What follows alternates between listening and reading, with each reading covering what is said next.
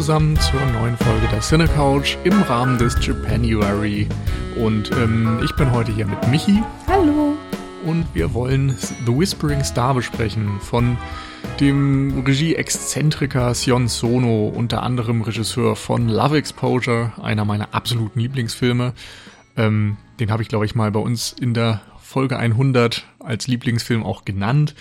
Ähm, und Sion Sono ist ein Regisseur, der einen unfassbaren Output hat. Also 2015 ist The Whispering Star erschienen und bei der IMDb listet er, glaube ich, noch fünf andere Filme aus diesem Jahr. Ähm, der Typ ist ein bisschen wahnsinnig und gleichzeitig ähm, ein Regisseur, dessen Stil sehr schwierig zu beschreiben ist. Er hat in den 80er Jahren schon angefangen, so erste Gehversuche zu machen hat sich das ganze Handwerk auch irgendwo selbst beigebracht und äh, ja, so ein bisschen wie man das vielleicht auch von Peter Jackson in Anekdoten immer kennt, einfach sich eine Kamera geschnappt und drauf losgefilmt und äh, hat dann nach und nach Erfolg damit gefunden. Unter anderem hat er Suicide Circle 2001 gedreht, das war glaube ich so sein Durchbruch oder das erste ähm, Mal, dass er irgendwie Aufmerksamkeit bekommen hat für seine Filme. Norikos Dinner Table, Strange Circus, äh, Exute, Hair Extensions heißt er, glaube ich, auf Deutsch. Dann eben Love Exposure 2008 ähm, und in den letzten Jahren dann mit Guilty of Romance und Cold Fish, äh, Why Didn't You Play in Hell oder auch äh, seinem Hip-Hop-Musical Tokyo Tribe hatte dann immer mal so in den Filmkreisen Aufmerksamkeit bekommen, aber auch nie den großen Durchbruch bekommen, weil er einfach zu absurde Filme macht, würde ich mal behaupten. Mm, ja, absurd. Es ist auf jeden Fall kein Massengeschmack, den er trifft. Also er ist ein kompromissloser Künstler, der einfach seine Ideen auf die Leinwand bringt, wie ihm das am besten gefällt. Und ich, ich habe so das Gefühl, dass ihm nicht schert, was die Zuschauer davon denken, beziehungsweise ob er jetzt großen Erfolg, also kommerziellen Erfolg damit hat. Weil ich glaube schon, dass es viele Fans gibt seiner Filme, ähm, aber auf jeden Fall noch viel mehr Leute, die gar nichts mit ihm anfangen können. Oder die vielleicht sagen, okay, dieser eine Film hat mir super geil gefallen, finde ich richtig geil. Aber das Problem ist, der nächste Film von Sion Sono wird halt nicht auch nur annähernd genauso sein, sondern er ist mhm. extrem abwechslungsreich und ähm, hat vielleicht so eine rote Linie, das kann ich jetzt nicht unbedingt sagen, weil ich zu wenig seiner Werke kenne, aber ähm, er ist, ja, jede, jeder Film ist super eigenständig und, und man ich, ich weiß nicht, ob es jemanden gibt, der sagt, okay, ich habe alle seine Filme gesehen, ich finde alle super oder so, oder ob es vielleicht wirklich eher so ist, dass, dass man sagt, man mag so eine Handvoll Filme von ihm ja. und äh, das, das reicht ja dann auch. Also, ähm, also ich habe schon das Gefühl, dass es viele gibt, die ihn so als einen der ja, ich weiß nicht, Lieblingsregisseure vielleicht nennen oder zumindest einen Regisseur, bei dem es sich immer lohnt, die Filme zu sehen, auf jeden Fall. Ich glaube, Arne von Enough Talk mag ihn auch sehr gerne ja, bei ihm habe ich auch zusammen noch mit Daniel vom Spätfilm mal über Love Exposure gesprochen. Das können wir auch noch verlinken. Ähm, ja, also er, wie du gesagt hast, macht so einzigartige Filme, alle unterscheiden sich, dass man irgendwie nie weiß, was man bekommt, aber man weiß, dass man was Eigenständiges, Neuartiges bekommt. Also er ist kein Filmemacher, der auch so hm, Auftragsarbeiten gut hm. hinbekommen würde, glaube ich. Also ich ja. kann mir nicht vorstellen, wie der jetzt irgendwie eine Franchise bekommt und einen Superheldenfilm macht oder, oder irgendeinen Bond-Film oder einen Krimi oder sowas. Also ja. bei ihm stecken immer ganz viele persönliche Ideen drin und er bedient sich eben auch bei sämtlichen Dingen, die er irgendwie spannend findet und das kann dann auch so von Comics bis zu Action bis zu äh, Arthouse-Geschichten und ho hoher Kunst alles in einem Topf landen und das wird wild durchgemixt und dann kommt irgendwas äh, heraus, was äh, in keine Schublade passt. Mhm, und das ist so ein bisschen das Bild, was ich von Sion Sono mhm. habe. Und eben auch als jemand, der Love Exposure als einen seiner Lieblingsfilme überhaupt bezeichnet. Gleichzeitig habe ich mit vielen anderen Filmen von Sion Sono auch meine Probleme. Also ich habe das Gefühl, er ist nie wieder an dieses Level rangekommen. So zumindest für meinen persönlichen Geschmack. Aber ich renne irgendwie trotzdem immer hin, wenn es dann mal wieder Filme von ihm zu mhm. sehen gibt. Das ist ja auch so das Ding, weil er so nicht kommerziell ist und, und auf dem Mainstream scheißt, ähm, ist es teilweise ja gar nicht so einfach, vor allem im europäischen oder westlichen Raum, seine Filme überhaupt zu Gesicht zu bekommen. Also Absolut. natürlich, manche werden dann auf DVD rausgebracht, dann gerne mal so paar Jahre später. Mhm. Wir ähm, können The Whispering Star ja fast mal als Beispiel dafür nehmen. Genau. Der ähm, hat hier bei der IMDb 2015 als Entschei Erscheinungsjahr oder als Produktionsjahr angegeben, äh, lief aber in Deutschland erstmals im Mai 2016 auf der Nippon Connection in Frankfurt, dieses japanische Filmfestival. Da hat der Schöner Denken Podcast auch direkt ähm, einen Beitrag zugemacht, einen Podcast dazu. Ähm, und danach, glaube ich, gab es eine ganz kleine Kinoauswertung in ausgewählten Programmkinos. Und Rapid Eye Movies hatten die sich die Rechte gesichert, dann auch eigentlich irgendwie eine DVD oder Blu-ray angekündigt, die bis jetzt aber noch nicht gekommen ist. Dafür wurde der Film dann zumindest digital irgendwie ausgewertet, dass man bei iTunes und so weiter, Amazon Video sich den Film ähm, ausleihen kann digital. Äh, und Third Windows Film in England haben jetzt auch eine Blu-ray angekündigt, die soll, glaube ich, im März 2018, Anfang 2018 irgendwann erscheinen. Insofern drei Jahre nach dem offiziellen Erscheinungsdatum in mhm. Japan. Ja, das ja. sagt alles irgendwo. Wir hatten jetzt das Glück, dass wir ein kleines Kino in Hamburg hatten. Das nennt sich B-Movie, die den Film eben in einer, ja, in einer Vorstellung gezeigt haben. Ich glaube, der läuft da auch öfters. Also auf jeden Fall hatten sie jetzt zwei Vorstellungen. Ja, ich glaube, es gab drei, vier Termine. Genau. Die hatten sowieso so eine Art Sion Sono-Monat wo auch eine Doku über Sion Sono gezeigt wurde, ein frühes Selbstporträt von ihm aus den 80ern und ein, zwei, drei andere Filme. Ähm, ja, sehr mhm. lobenswert auf jeden Fall. Mhm.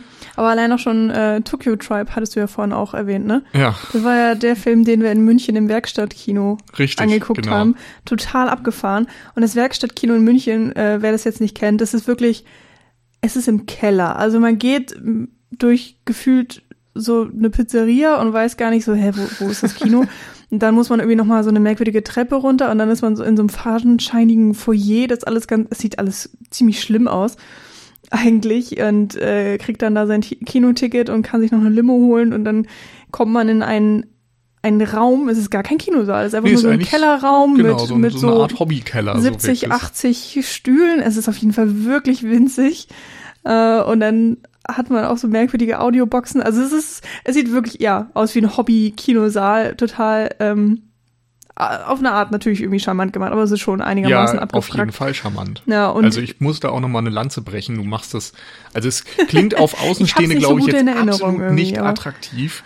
Ähm, das Werkstattkino ist aber eigentlich eine Institution in Deutschland. Ähm, die haben ganz viele Filmrollen tatsächlich noch in ihrem Besitz irgendwie. Also ist, glaube ich, auch eine, ein, ein Förderverein oder so etwas.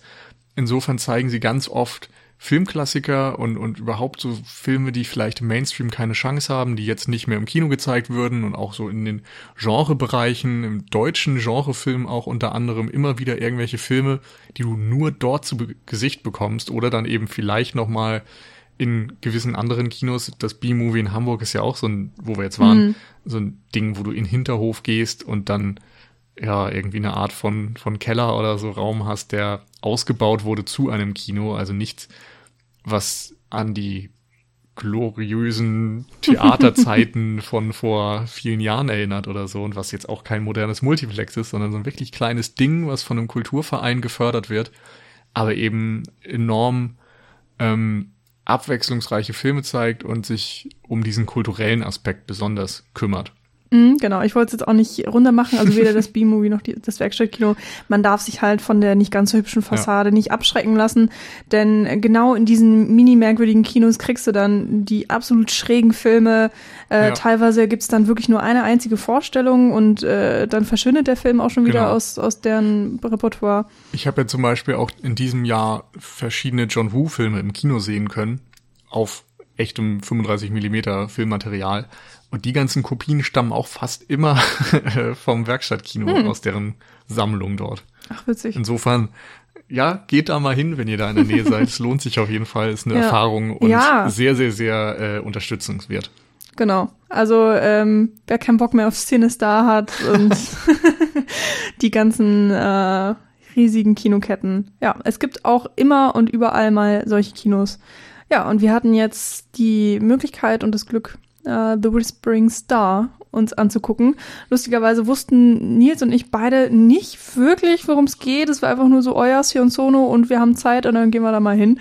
Ähm, mhm. die Frage ist, ob wir jetzt im Nachhinein wissen, worum es geht.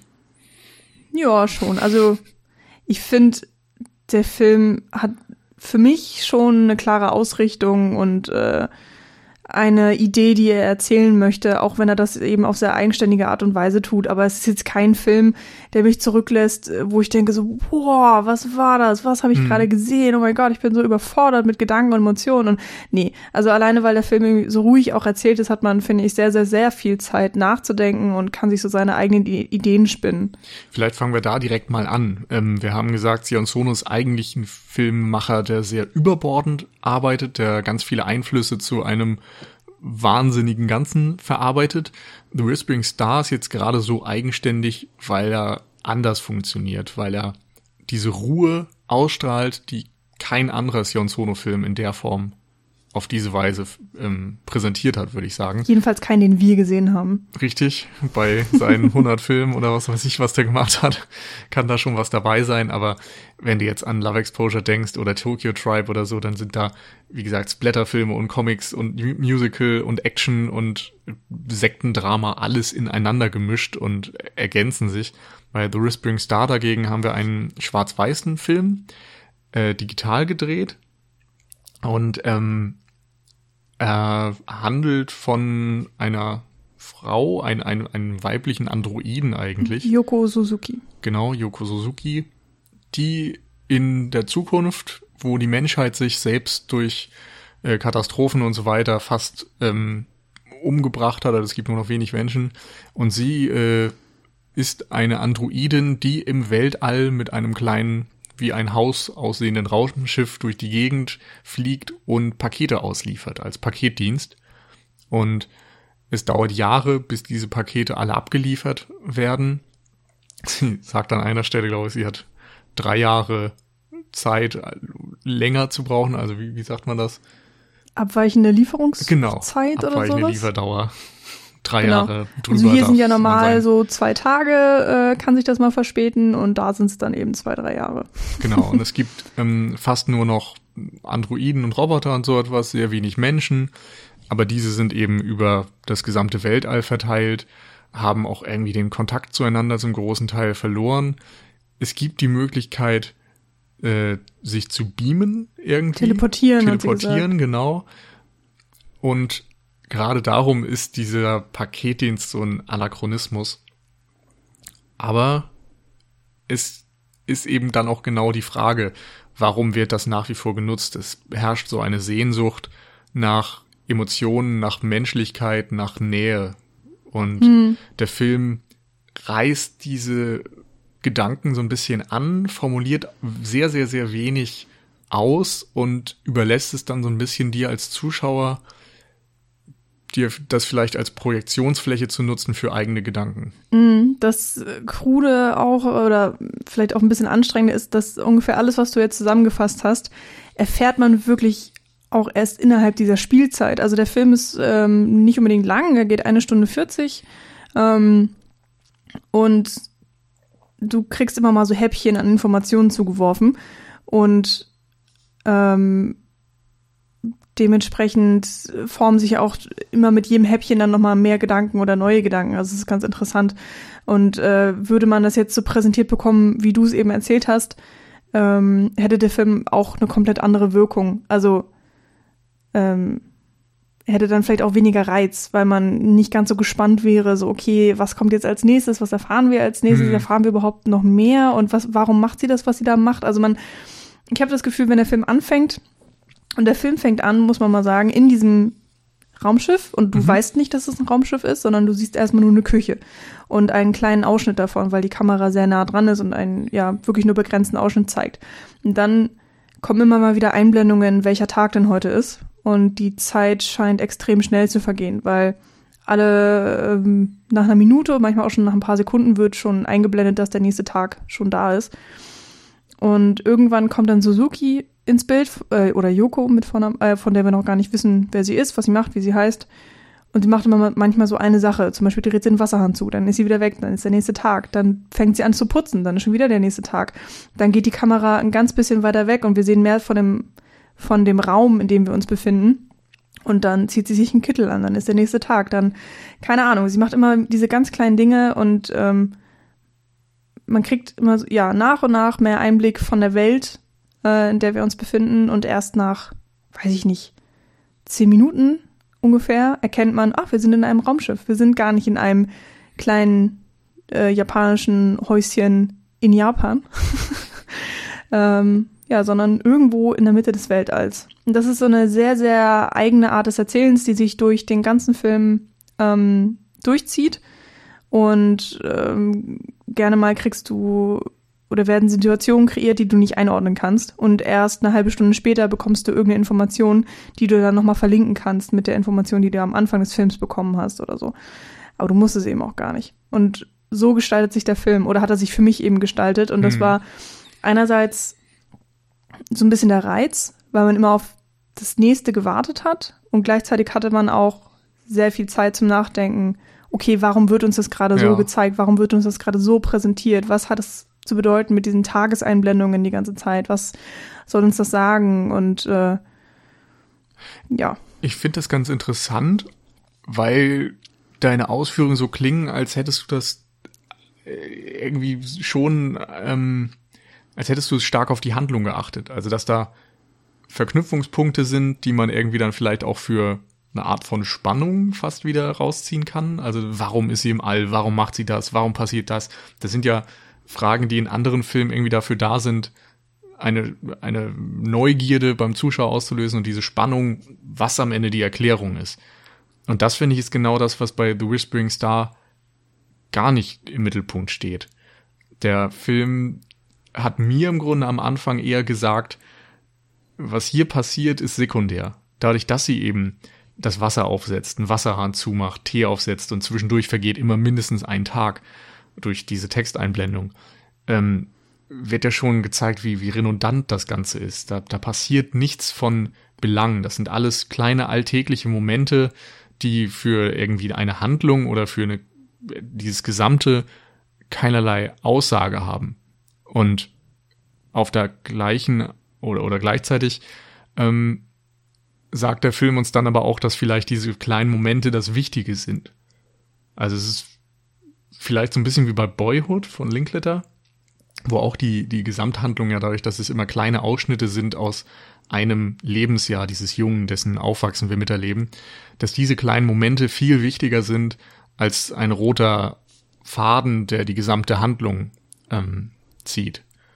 Hm, also wenn ich mir diese Fragen gestellt habe nach dem Warum, so warum wurde uns das gezeigt oder warum passiert das jetzt, dann ähm, habe ich eigentlich eher versucht, äh, diesen Film wirklich wie auch ein Kunstwerk zu betrachten. Also am Anfang nicht, weil ich nicht wusste, was, was, was habe ich hier überhaupt. Und irgendwann dachte ich so, okay, wie gehe ich jetzt mit diesem Film um? Weil wenn ich einfach nur darauf warte, dass irgendwas passiert, schlafe ich ein. Weil der Film ist wirklich in den ersten 20, 30 Minuten unfassbar langweilig. Also wenn man ihn mit normalen Konventionen betrachtet, ne, muss man wirklich sagen, ähm, der entzieht sich dem komplett. Und äh, da, das muss jeder für sich selbst bewerten, wie er das äh, findet und, und, und ob er damit umgehen kann, ob er da Bock drauf hat.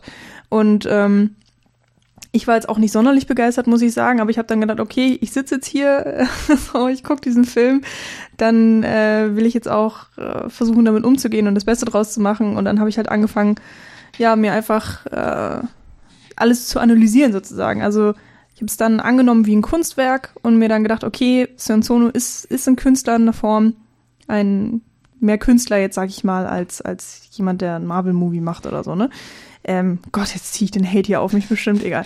Und habe mir dann äh, bin mit der Prämisse dran gegangen, dass er sich bei allem einfach was gedacht hat, dass alles es scheint oder es ist alles extrem platziert. Mhm. Ähm, alles ist irgendwie nicht verknüpft mit dem anderen, aber es, ist, es folgt einer Idee, einem Gesamtkunstwerk und das will ich jetzt versuchen rauszubekommen. Und dementsprechend habe ich angefangen, alles so ein bisschen zu hinterfragen und versucht zu analysieren, aber weniger, um eine Handlung aus dem Ganzen zu kriegen, sondern einfach, weil ich wissen wollte, okay, was will er mir sagen sozusagen? Mhm. was ist die Aussage dahinter? Und zum Beispiel mit den Tageseinblendungen habe ich mir einfach gedacht, ja, okay, die, äh, weil später im Film geht es auch nochmal ganz kurz um Raum und Zeit und Yoko äh, versucht so ein bisschen zu analysieren, warum die Menschen Pakete kriegen. Da gehen wir bestimmt ja nachher auch nochmal drauf ein.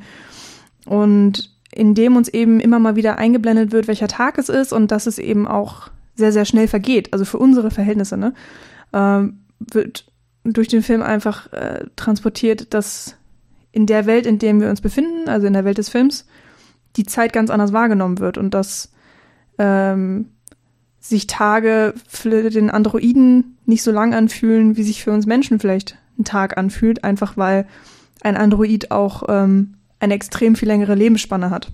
Hm. Also das kriegen wir ja nur so annähernd mit, aber sie, ähm, es ist sogar die Frage, ob diese Androiden eventuell auch gar nicht sterben. Also vielleicht. Ja, aber ich finde, es ist eben gerade überhaupt nicht, nicht die Frage. Also es wird nicht beantwortet, aber es wird die Frage auch eigentlich gar nicht aufgeworfen. Also die, die Natur der Androiden oder der Roboter ist überhaupt kein Belang, finde ich, in diesem Film. Also es ist nicht wie bei Blade Runner, wo dann über die mögliche mhm. Menschlichkeit von einem Androiden oder so nachgedacht wird.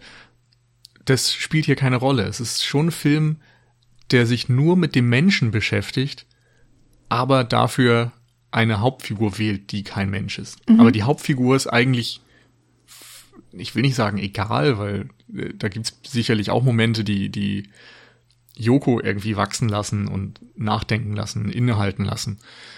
Aber ich finde, der Film setzt sich vor allem mit der Idee des Menschseins auseinander.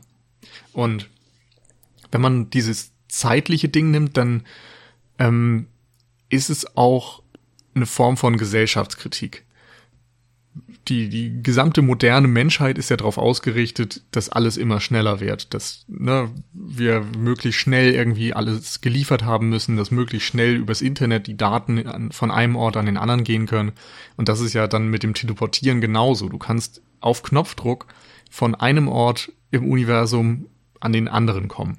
Es hat also etwas total anachronistisches, etwas nicht mehr etwas aus der Zeit gefallenes hat es, wenn du ein Paket verschickst, weil da kein Vorteil drin ist. Das ist nur etwas Nostalgisches vielleicht oder etwas, wo du eine Bedeutung drauf projizierst, die keinen Nutzen hat, abgesehen von dieser hm.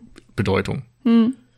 Und da finde ich, ist so ein Punkt drin, dass sich die Menschen, die sich dort Pakete schicken, irgendwo verweigern, dieser ganzen Entwicklung, die sich auch rausziehen ähm, aus dem fortschrittlichen Leben, das es da vielleicht mal gegeben hat. Und sie sind alle irgendwie für sich. Sie haben auch untereinander jedes Mal, wenn Joko ein Paket abliefert, kaum Kontakt. Und es gibt so eine Einsamkeit des Menschen. Es gibt diese bewusste Entscheidung gegen ein beschleunigtes Leben. Es gibt eine bewusste Entscheidung auch gegen Technik. Denn die Menschen dort leben ja auch irgendwo ähm, in der zerstörten Umgebung, in der Stille. Und da finde ich, sind sehr viele Dinge drin, die man interpretieren könnte. Und die eben sich direkt auf unser modernes Leben beziehen. Hm. Ja, finde ich, äh, es ist schwierig. Ich kann, ich finde es schwierig, da einfach so klare Aussagen zu treffen, weil der Film nicht sehr eindeutig ist und einem auch nicht sehr viel hilft. Ähm, mhm. Was ja auch so die, ähm, woraus man auch die Spannung ziehen kann, vielleicht ja, auch so ein bisschen. Aber du hast ja auch gesagt, du hast versucht zu interpretieren. Mhm. Was hast du denn interpretiert? Ja, ich, also wenn du jetzt zum Beispiel sagst, der Film geht nur um die Menschen, ähm, so einerseits ja, andererseits kann ich das jetzt auch nicht 100 pro bestätigen. Also ich finde es einfach schwierig, weil wir haben schon die Perspektive eines Androiden und wir verbringen mit einem Androiden die meiste Zeit im Film. Also wie du auch selbst sagst, wenn sie Pakete ausliefert, ähm, hat sie, verbringt sie sehr wenig Zeit mit den Menschen. Teilweise reden sie noch nicht mal was miteinander. Es gibt diese Mikrokontakte und ähm, gleichzeitig passiert eben auch. Es ist immer nervig, wenn man sagt, es passiert so wenig im Film, weil das äh, ja, kommt dann immer ja, gleich so negativ rüber. Aber hier aber, ist es ja tatsächlich auch Teil des Konzepts, genau, dass eigentlich nichts ja, passiert. Genau. Und da habe ich mich halt auch gefragt, okay, warum sehen wir jetzt einem Androiden beim Putzen zu? Und gleichzeitig, warum sieht der Android aus wie ein Mensch, wenn er aussehen könnte wie alles Mögliche? Also du, du hast von dieser ganzen Welt auch so extrem wenig Informationen. Es gibt ja am Anfang so eine Texttafel und dann irgendwann kommt nochmal eine Texttafel, die so ein bisschen äh, Kontext gibt. Aber wir wissen zum Beispiel gar nicht, ähm, was habe ich mich gefragt, dieser Android Yoko Suzuki, den wir sehen. Wir irgendwann hören, wie das sie in einer Fabrik hergestellt wurde und dass es noch eine andere Yoko Suzuki gibt, beziehungsweise anscheinend viele Liefermädchen Yoko Suzuki mhm. heißt und so aussehen, wie sie aussehen und so weiter. Habe ich mich auch gefragt. Ist das jetzt eine Fabrik, die von Menschen hergestellt wurde, um diese Yoko Suzukis herzustellen? Oder ist es eventuell schon eine Fabrik, die von Androiden hergestellt wurde, um Yoko Suzukis herzustellen? Weil wir auch wissen aus den Texttafeln, dass es ungefähr noch 20 Prozent Menschen gibt. Und ähm, ja, der Rest ist eben dann von hm. Androiden. Und ähm, aber ist wenn die Androiden, Frage Androiden, nein, aber ich habe mich, das sind einfach so Gedanken, die mir gekommen sind. Weil wenn Androiden Androiden herstellen, warum äh, sehen sie dann aus wie Menschen. So was hat das für einen Grund. Andererseits ist es natürlich für den Film sehr praktisch, weil es extrem aufwendig gewesen wäre, da jetzt mhm. äh, einen Roboter zu bauen oder mit CGI rum zu experimentieren.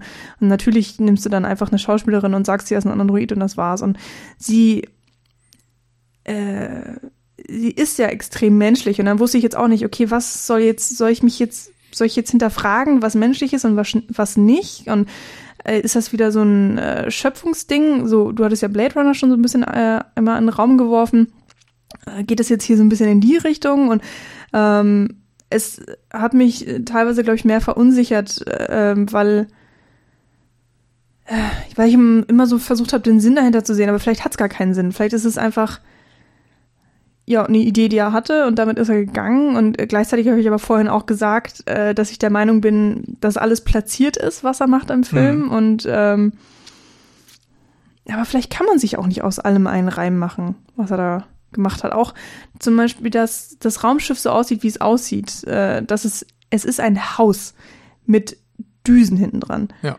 Männig. Und du hast tatsächlich im Cockpit ein äh, Radio, das aussieht wie aus den 50ern oder so, was dann so ein bisschen leuchtet und mit einem reden kann. Und also der Computer, der Bordcomputer sozusagen hat eine Stimme. Gleichzeitig hast du so rudimentäre Knöpfe und Hebel mhm. und ein Schiffslenkrad.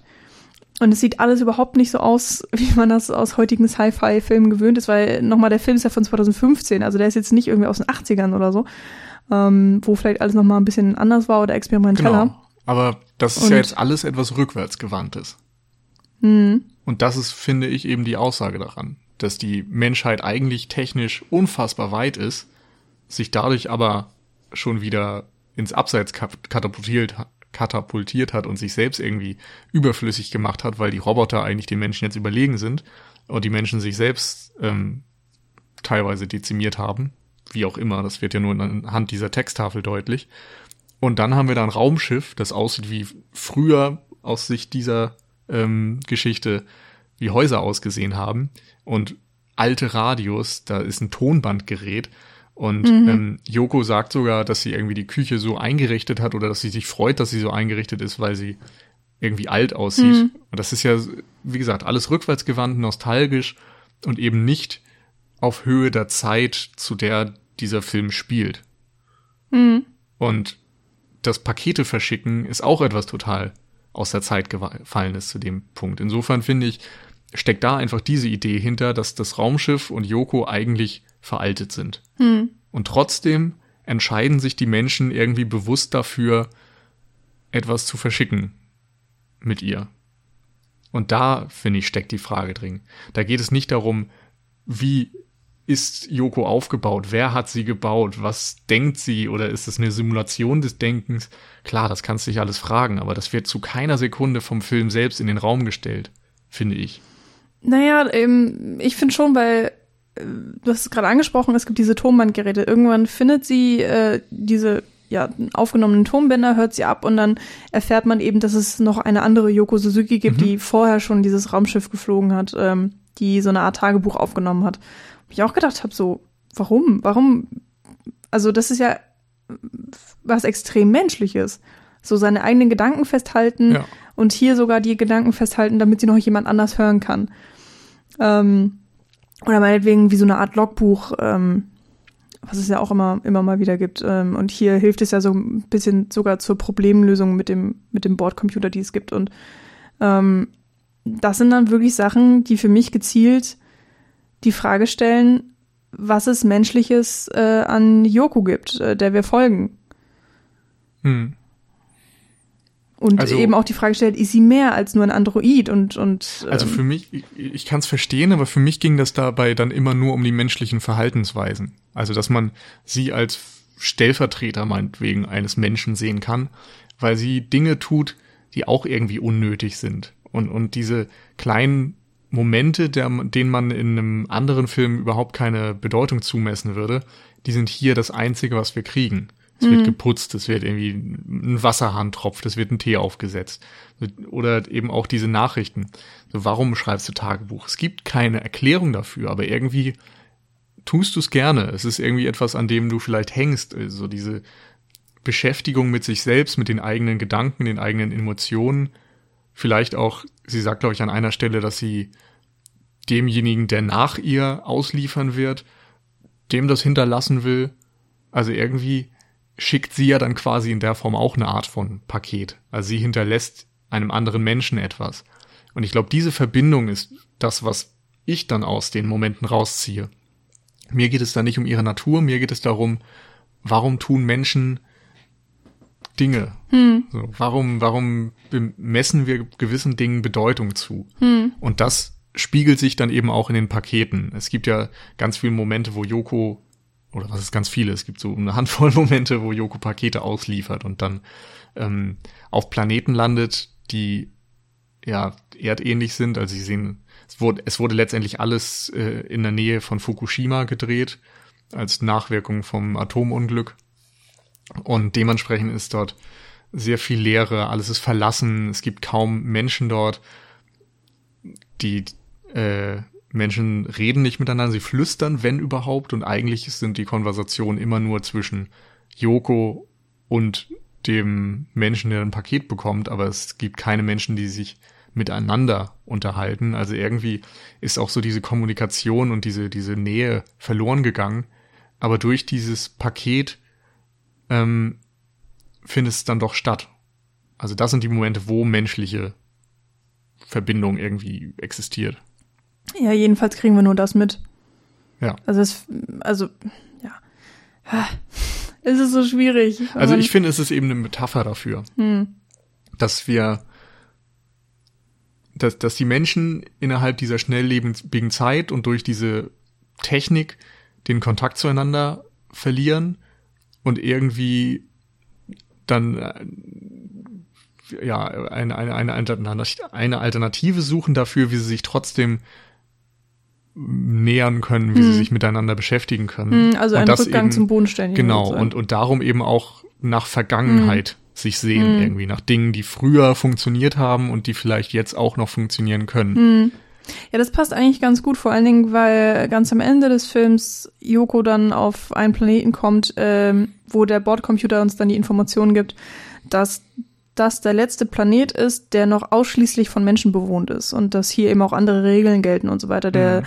ähm, sieht dann auch komplett anders aus. Also du hast im Endeffekt so äh, Stellwände, so eine Art Raumtrenner mit ähm, äh, halbdurchlässigem oder lichtdurchlässigem Papier und Yoko geht dann so einen schwarzen Gang, rechts und links sind eben dann diese Stellwände und ähm, du kriegst so eine Art Schattentheater, weil da nämlich die Profile der Menschen, also ihren Schatten auf diese äh, Wand werfen und du ja so mehr oder weniger mitbekommst, ah, okay, dahinter ist Leben, dahinter, genau. dahinter leben die Menschen.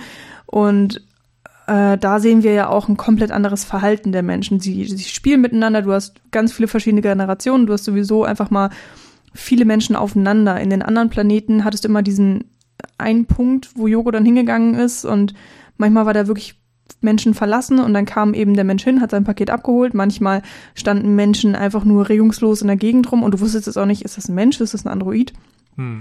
Und ähm, hier beim letzten Planeten, beim Menschenplaneten, sage ich jetzt einfach mal, hast du wirklich, ähm, ja, sage ich jetzt einfach mal, normale menschliche Interaktion, wie man sie auch heute findet, wenn man in ein Haus mit aus irgendwelchen Gründen vielen Menschen gehen würde. Oder ja. ja, wenn man eine Familie besucht. Und das ist, wirkt normal, obwohl es natürlich absolut nicht normal aussieht. Also es sieht Genau, nicht aus wie ein ist ja normaler auch- Planet. Es ist ja auch abstrahiert. Also Mhm. wer Genau.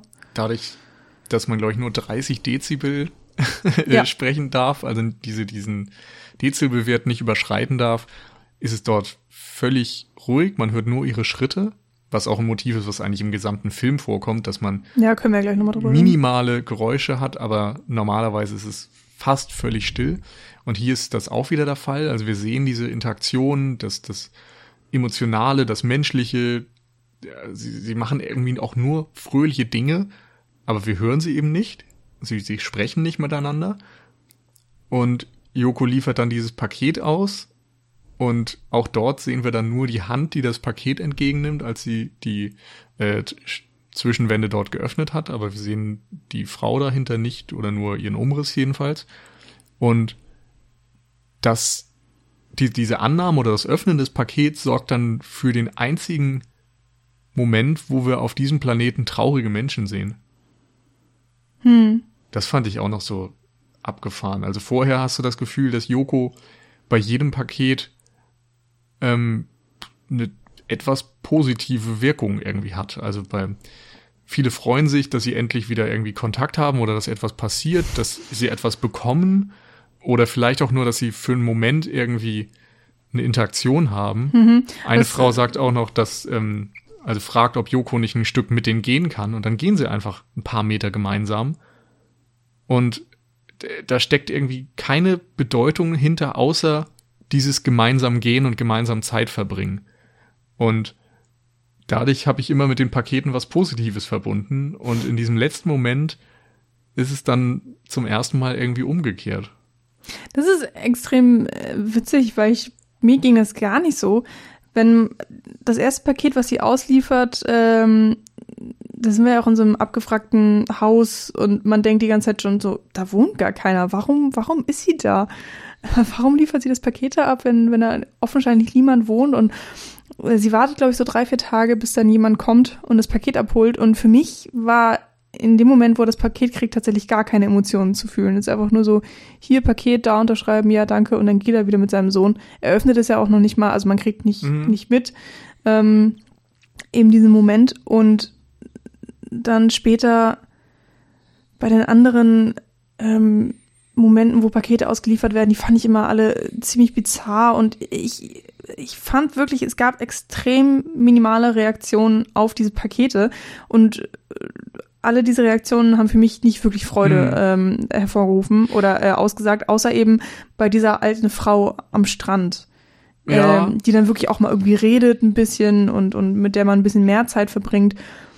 Und äh, von daher habe ich das auf dem Menschenplaneten eher so wahrgenommen, dass wir jetzt endlich mal eine, eine richtige emotionale Reaktion haben. Also ich meine, du hast recht, ähm, sie fangen anscheinend an zu weinen. Also man, man, man sieht ja nur Mhm. die Schatten, es ist ein bisschen schwierig, auch rauszufinden, ist es jetzt ein trauriges Weinen oder vielleicht sogar auch ein erfreutes Weinen Mhm. oder Nee, das fand ich schon ziemlich eindeutig. Ja, sie geht ja auch irgendwie immer weiter zu Boden und bekommt dann so ein Mitgefühl von den anderen Menschen. Hm, ja, okay. Ja, aber so, es war halt einfach eine, eine riesige emotionale Redaktion, Reaktion auf dieses Paket und das hatte ich halt vorher bei den ganzen Hm, anderen Paketauslieferungen das schon erwartet. Aber mir geht's jetzt auch gar nicht um den Inhalt der Pakete, weil der Inhalt ist normalerweise banal. Also es gibt vielleicht mal einen Hut oder so und da freut sich dann die eine Frau auch sehr drüber, aber im Allgemeinen geht es um diese Interaktion des Paketauslieferns Mm, ja. und nicht um das Paket, Ja. um den Inhalt davon. Ja. Aber ich habe halt wirklich keine Freude rausgehört, oder äh, Quatsch. Nee, vielleicht Äh. keine Freude. Es ist ja nicht so, dass die lachen oder Jubelsprünge machen oder so. Mhm. Aber es ist, es ist so diese menschliche Wärme vielleicht, die darüber kommt oder der- einfach ein menschlicher Kontakt. Also Mhm. dadurch, dass wir teilweise eine halbe Stunde auf einem Raumschiff sind und keine Interaktion stattfindet. Dadurch, dass Mhm. Yoko ja auch mit diesem Bordcomputer eigentlich kaum Kontakt hat und Yoko selbst ein Android ist und irgendwie auch nicht das Bedürfnis hat, in der, also sie, sie spürt irgendwie keine Einsamkeit. Für sie ist das Normalzustand. Und dadurch haben wir dann eine halbe Stunde einfach, ohne dass irgendwas passiert, ohne dass eine Konversation geführt wird, ohne dass Menschen aufeinandertreffen. Und in den Auslieferungsmomenten ist das anders. Und dadurch haben die Momente für mich irgendwie eine Bedeutung bekommen. Ja, das stimmt, aber ich fand sie halt nicht emotional. Nicht naja, wirklich. doch dadurch, dass sie überhaupt da waren und existiert haben. Hm. Finde ich schon. Also die haben bei mir eine emotionale Wirkung ausgelöst, ohne dass sie in sich selbst emotional sind.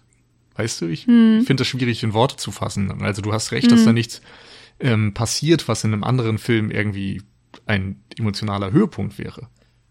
Aber in diesem Film ist dadurch, dass sonst nur Stille ist und, und ein großes Nichts, wird uns bewusst, wie wichtig oder wie, wie besonders selbst kleinste Momente sein können. Hm. Ja, also das möchte ich jetzt gar nicht so anzweifeln. Da hast du, ich glaube auch schon, dass das eine der Sachen ist, die der Film aussagen möchte.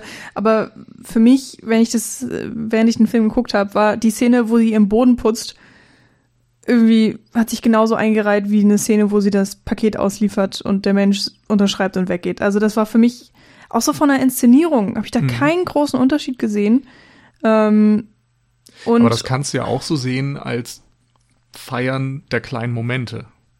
Das ist eben ja. auch hier, wie, wie bei Boyhood zum Beispiel, ja. dass es da nie darum geht, wann einschneidende Momente passieren, wann absolute Höhepunkte mhm. passieren, sondern der Alltag, so mhm. dass das, was normalerweise ausgeblendet wird, das kann ein Highlight sein. Und es geht mhm. irgendwie, äh, bei Boyhood finde ich, ist ja auch so dieses Fotograf, äh, Fotografie-Motiv, dass der Junge später zum Fotografen wird und dann auch Momente festhält. Irgendwelche kleinen. Momente, die vielleicht für sein Leben und für diese Geschichte, die erzählt wird, keinerlei Bedeutung haben, aber die irgendwie doch so die Schönheit im Banalen festhalten. Mhm. Das wird da rausgeholt. Und bei The Whispering Star finde ich es eben auch dieser Moment, wenn sie die Lampe säubert und da diese Motten rausholt oder so. Das ist ein kleiner Moment, der eigentlich banal ist, aber hier irgendwie zentral ist und in dem du vielleicht auch so, ein, so eine Schönheit des Beliebigen oder Schönheit des, ja, des hm. Alltags irgendwie rauslesen kannst. Hm, ja, mag sein. Ähm, vielleicht gehen wir jetzt mal auf die, die Soundkulisse ein. Ja. Ähm, was extrem auffällt schon von Beginn an des Films ist, dass, äh, wie Nils, wie du schon sagtest, ähm, fast jegliches Geräusch eigentlich weg ist. Also wir haben eine Atmo, das merkt man immer dann, wenn die schwarzen Texttafeln kommen, dass tatsächlich in dem Moment die Atmo weg ist. Also mhm. das ist immer dieses minimale Grundrauschen irgendwie. Aber ja, so wie so ein Lüfter von einem Rechner oder Genau, sowas, ne? so ein bisschen. Aber ansonsten ähm, ist echt alles gemutet. Also du hast kein Rascheln der, der Kleidung, die sie anhat. Ähm, du hörst im Grunde immer nur das, was auch wirklich gehört werden soll. Also ähm, ich hatte sogar auch das Gefühl, dass es so weit geht, dass die ganzen Geräusche, die wir hören, äh, vom Teekessel, äh, sowas, dass das alles, ähm, ich sage jetzt einfach mal Sachen sind, die man aus dem Archiv holt. Also dass das mhm. gar nicht die Töne sind, die am Set aufgenommen wurden, sondern dass sie wirklich später drüber gelegt wurden. Ja. Und so wird ähm, und das wirklich im, komplett im Film, bis auf vielleicht ein paar Ausnahmen. Ähm, ich habe das Gefühl, damit wird so eine extrem artifizielle Welt konstruiert. Also ähm, auch mit diesem merkwürdigen Raumschiff, dass man einfach merkt, okay, es ist einfach alles anders, als man vielleicht denkt oder dass einfach äh, einerseits die Konventionen umgeschmissen werden, dass man vielleicht auch einfach mal ein bisschen aus seiner Komfortzone rausgeholt wird und äh, nicht schon wieder ein Raumschiff hat, was wie ein Raumschiff aussieht und du hast irgendwie ein Raumschiff, was sich auch wie ein Raumschiff anhört und so weiter, sondern ähm, du merkst einfach, okay, es ist, vieles hat sich geändert mhm. oder so. Oder eben auch, ähm, ja, diese, ähm, dass das Thema weitergedacht wird, die Konzentration auf die wirklich wichtigen Dinge oder so. Ja, ähm, stimmt. Ich finde nur auch hier wieder, dass es nicht, also Konzentration auf wichtige Dinge sind eben wieder so emotionale Höhepunkte, hm. wenn ein Geräusch auftritt. Das sehe ich so ein bisschen darin. Und auch wieder, dass so die, die typische moderne Filmstadt, so dieser dystopische Moloch, der ist immer laut. Also mhm. bei, bei Blade Runner und sonst wo, da kommt immer das Stimmengewirr und Motoren und, und die Maschinen und alles ist immer laut und mechanisch und so. Und da ist The Whispering Star eben eine bewusste Entscheidung für Stille. Und mhm. jeder Wassertropfen bekommt dann irgendwie einen Charakter und ist wieder so ein, so ein so was Banales. So, wenn du in einem anderen Film irgendein Geräusch hörst, dann nimmst du es gar nicht wahr, mhm. weil es so normal mhm. ist. Und dadurch, dass hier die Stille die Normalität ist, bekommt dann jedes kleine Geräusch eben eine Bedeutung und mhm. ähm, feiert dann irgendwie auch wieder diese Schönheit von banalen Dingen. Hm, ich finde, man konzentriert sich auch viel, viel mehr darauf. Also wenn die Stille mhm. dann auf einmal unterbrochen wird genau. durch irgendwas, dann horchst du sofort auf, du bist sofort ja. dabei. Wir haben auch oh, ich glaube, so zwei oder drei Momente, wo mal der Film mit Musik unterlegt wird. Da wird dann äh, genau. sehr, sehr, sehr klassisch, klassische, ja, so genau, es, ja. mit so Cembalo und äh, was weiß ich was. Streicher. Eingespielt. Und ähm, das sind aber auch wirklich Momente, wo die Musik krass im Vordergrund steht und auch der Moment, der gerade auf dem Film gezeigt wird, äh, super hervorheben soll. Ähm, da gibt's ja, ja diesen einen Moment, wo der Film tatsächlich mal für so fünf, sechs Sekunden von schwarz-weiß in farbig wechselt und wir ähm, die Landschaft des einen Planeten sehen und auf einmal wird halt das ganze Grau, wird super, super grün. Hm. Und wir haben das blaue Meer und den blauen Himmel und irgendwie so Gräser, die im Wind wehen. Und äh, da ist dieser extreme Musikeinsatz. Ich glaube zum ersten Mal im Film. Es ist so auf dem ersten Planeten, den sie besichtigt, glaube ich, passiert das. Oder der zweite. Hm. Ähm, ja, und das ist, ist wirklich interessant, weil nicht nur allein durch die Optik gesagt wird, äh, wir haben es hier mit einem Kunstprojekt äh, oder Objekt zu tun, sondern ja, genauso wird auch die, die Audiospur komplett ja, manipuliert und verändert. Und ähm, ist auch äh, schwierig. Also ich muss mich auch wirklich dran gewöhnen. Ähm, und trotzdem mh, mm, schafft es der Film immer wieder so den, ähm, ja, deine Konzentration zu kriegen. Oder was heißt trotzdem? Vielleicht, vielleicht genau deswegen. Vielleicht mhm. kannst du genau aufgrund der Art, wie die Audiospur gemacht ist oder wie eben die Geräusche platziert sind, ähm, nicht abschalten. Also du ja. wirst einfach immer wieder gezwungen, so dich dem Film zuzuwenden und sei es nur, weil da Wasser antropft. Ja. Mhm. Also es hat auf jeden Fall was komplett Eigenständiges. Und mich hat das auch teilweise, wenn sie am Strand sind oder so, immer so ein bisschen rausgerissen, weil du, du siehst die Wellen und mhm. so und du siehst den Lärm, den es eigentlich produzieren müsste, aber der ist einfach weg. Mhm. Und das hat so, so eine ganz urige Atmosphäre irgendwie. Mhm. Sie hat mich so ein bisschen an, an ähm, Eraserhead erinnert. Ich habe jetzt auch viele Vergleiche irgendwie gelesen mit ähm, Stalker von Tarkovsky. Habe ich jetzt leider beide nicht gesehen. Ja, aber Stalker hat ja auf jeden Fall auch so was Meditatives. Das ist eher wie sehr, sehr langsam, vielleicht auch für manche ermüdend und wo so Momente, also auch bei, bei Solaris hast du das ja, dass irgendwie Momente und so atmosphärische Dinge, ein, ein Fluss oder so, vielleicht irgendeine Schönheit oder irgend so ein Innehalten immer zeigt und das hat The Whispering Star eben auch, finde ich.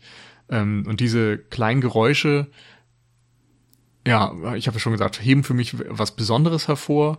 Ähm, ich weiß auch nicht, ob irgendwie dieses, also äh, so, so ein Lärm, ob das was Negatives sein soll vielleicht. Weil ich glaube, der einzige Moment, wo man wirklich etwas Lautes hört in der Diagese ist, als dieses Tonbandgerät kaputt geht. Hm. Weil sie es aus Versehen, also Joko schmeißt es aus Versehen runter. Und das ist laut. Und am Anfang die Erzählerstimme, oder äh, Quatsch, nicht die Erzählerstimme, sondern die Stimme von dem Bordcomputer, die ist irgendwie auch laut. Also irgendwie ist so das, das Mechanische von der Maschine oder so hat. Das ist witzig. Ich habe tatsächlich das Gefühl, dass alles eigentlich auf dem gleichen Geräuschpegel ist, aber dass dadurch, dass man sonst nur Stille hat, es eben Mag laut erscheint. Ja. Aber zum Beispiel ähm, fand aber ich das, das Wassertropfen und die knackende Dose, das fand ich alles oder erschien mir genauso laut wie der Aufprall des ähm, Okay. Des Tonbandsgerätes. Da hatte so. ich das Gefühl, dass es deutlich lauter war. Hm. Aber sowas mit der Dose zum Beispiel, das ist wieder so ein Motiv, wo dieser alte Mann durch eine völlig menschenleere verlassene Stadt läuft und sich dann an diesem Geräusch der Dose, die unter seinem Schuh klebt, erfreut.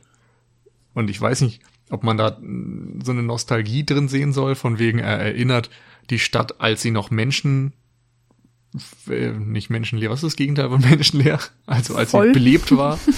ähm, und versucht so ein bisschen wieder diese Atmosphäre zurückzubekommen, dieses Leben, was er kannte. Das ist natürlich gerade im Hinblick auf Fukushima äh, ein, ein naheliegendes Motiv.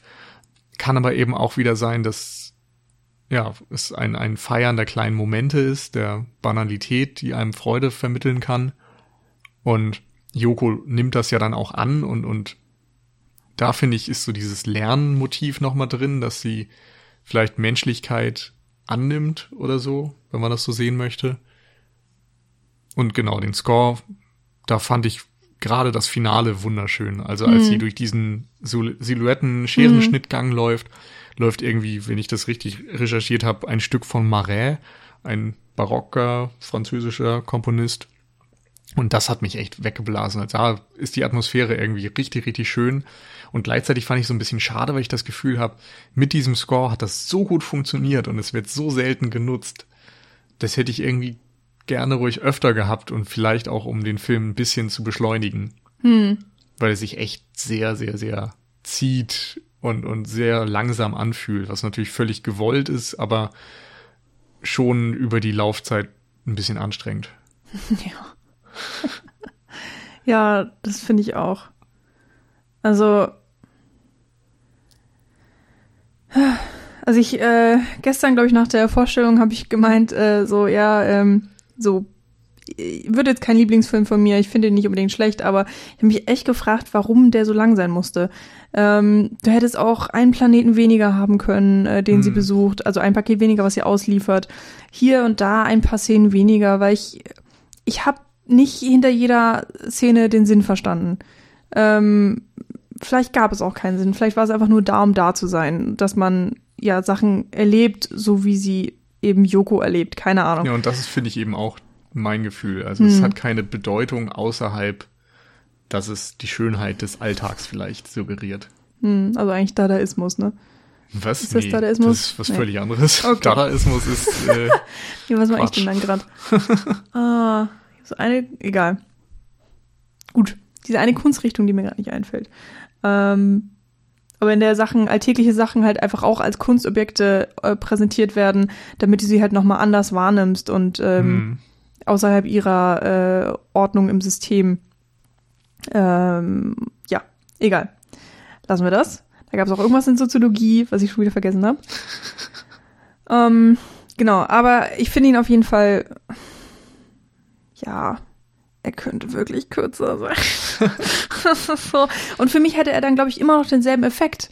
Mhm. Also er, er, er, ich habe wirklich das Gefühl, selbst wenn du jetzt eine halbe Stunde wegnimmst, er würde immer noch das transportieren, was er nach diesen ähm, fast mehr als anderthalb Stunden transportiert hat. Ähm, aber ja, mein Gott, äh, es ist Cian Sono und er macht das, was er will und ja. das ist auch vollkommen in Ordnung so. Und ähm, eine Sache, wo wir, wenn wir jetzt gerade noch kurz beim Ton bleiben, ist auch einfach diese Sache, ähm, das geflüstert wird. Also du hast, wenn Yoko redet oder irgendwer anders oder auch der Bordcomputer, ähm, hast du immer dieses Flüstern, aber es ist eben auch ein, ähm, ja, wieder mal nicht am Set aufgenommen, sondern da stand dann wirklich jemand in der Sprecherkabine und hat sehr deutlich in ein Mikrofon geflüstert.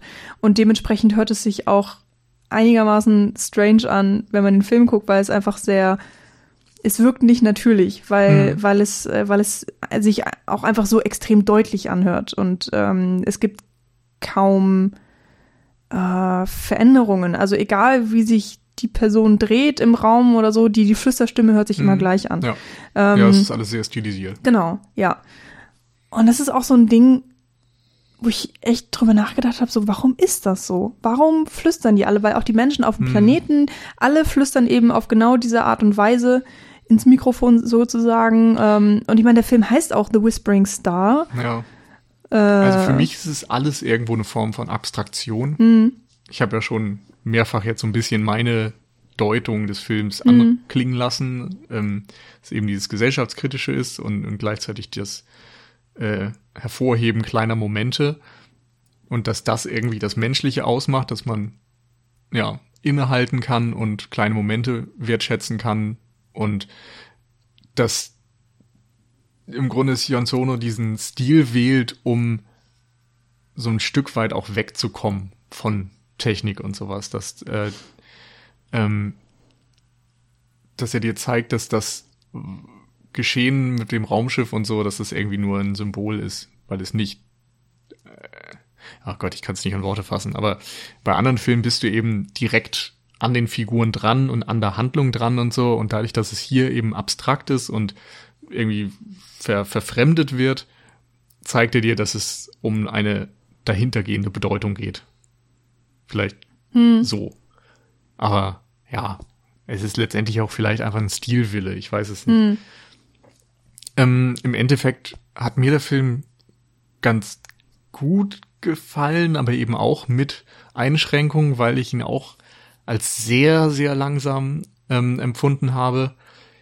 Aber also ich, ja, es ist eben auch wieder so ein Ding, wo ich es irgendwie schätze, dass jemand so ein Projekt angeht und so eigenständig Filme dreht und so rücksichtslos auch irgendwie seiner Vision folgt. Mhm. Also insofern bin ich irgendwie froh, dass es solche Sachen gibt, aber ich würde den Film gerne mehr mögen, als ich's tu. Ja, so geht's mir auch. Also ich finde vor allen Dingen, weil es einfach ähm, er, er widersetzt sich halt dem so, so einem, er ist kein Entertainment. Mhm. Also er widersetzt sich irgendwie dieser Vorstellung, dass ein Film dir Spaß machen soll auf so einer oberflächlichen Ebene mhm.